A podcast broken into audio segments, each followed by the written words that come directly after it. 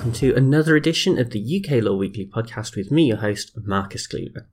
This week we're going to be looking at the case of Commissioners for HMRC and SSE Generation Limited. The citation for this case is 2023 UKSC 17. And this case that we're looking at this week is a tax case that offers an excellent opportunity to review the principles behind statutory interpretation. You may also know the respondents in this case, SSE, as Scottish and Southern Energy. The wider company provides power to millions of homes, while this limited company is concerned with power generation. In fact, this case is all about capital allowances on expenditure incurred when constructing a hydroelectric power station in Scotland. These allowances can generally be deducted from income, and when it comes to calculating trading profits, that are subject to corporation tax. HMRC disputed certain allowances between the years 2006 and 2012 on the basis that the relevant assets were not covered under the Capital Allowances Act 2001. The case bounced through the lower courts with some allowances being permitted and some not.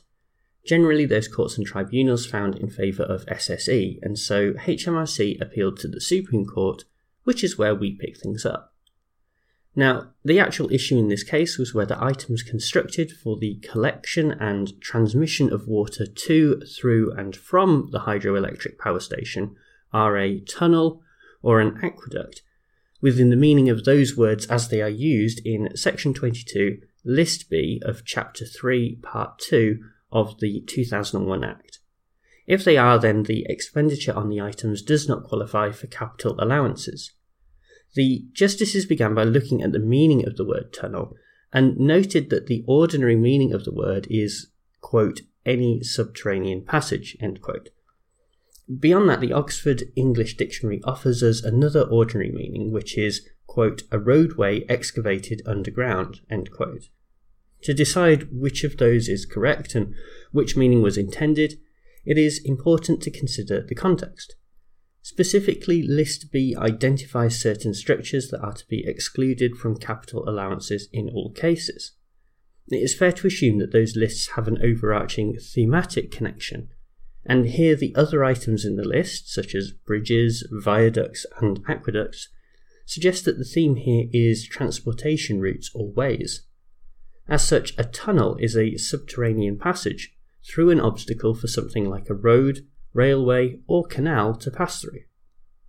Now, HMRC were keen to point out that tunnel also appears in section 23, list C, which specifies exceptions to the exclusions from capital allowances.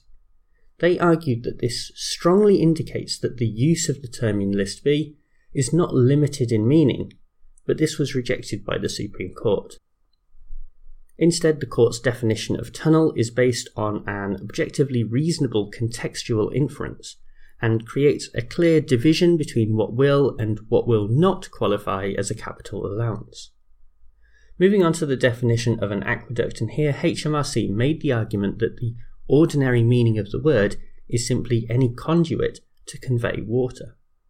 The Supreme Court did agree that this was one possible interpretation, but also examined the definition contained in the Oxford English Dictionary, which refers to a structure used to carry water over a river.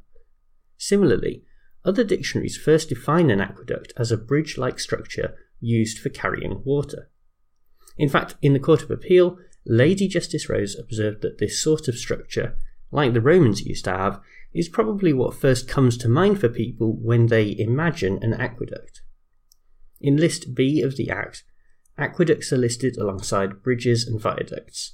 In other words, the legislative context is other structures that are intended as part of transportation infrastructure. This makes sense if you think of an aqueduct as a means of carrying water or a canal along a bridge like structure. But if an aqueduct was intended to simply mean a water conduit, as HMRC concerned, then it makes a lot less sense to have it listed alongside bridges and viaducts in the list. Furthermore, HMRC's definition would also make other items in the list, such as canals, dikes, and drainage ditches, superfluous, because they are also water conduits too. On this basis, HMRC's appeal failed, and the decision by the Court of Appeal was upheld. I think that this case is a good one for law students to consider in the context of statutory interpretation. When I was teaching first year students, it was often the case that we might take a look at the literal rule, where judges focus on the dictionary definition, and then later on take a look at the purposive approach, where judges try to define what the intent behind Parliament's legislative effort is. Each of these rules tended to be taught to the exclusion of the other, but this case shows that such a view is not really reflective of the more blended approach that judges are likely to take when faced with cases nowadays. Here, the justices began with the dictionary definition, but then also considered that literal meaning in the context of the statute. Ultimately, what they are aiming for is a practical definition of a word or phrase that gives life to what Parliament enacted in a reasonable fashion. In a modern justice system, this has to be the way to come to a fair conclusion.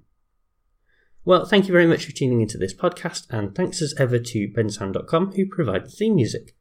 Quick reminder before we go that if you would like to support the podcast and help to keep it ad free, then you can subscribe to my newsletter and earn yourself some nice perks, including more content from me each week and a free ebook on how to answer essay questions on a law degree.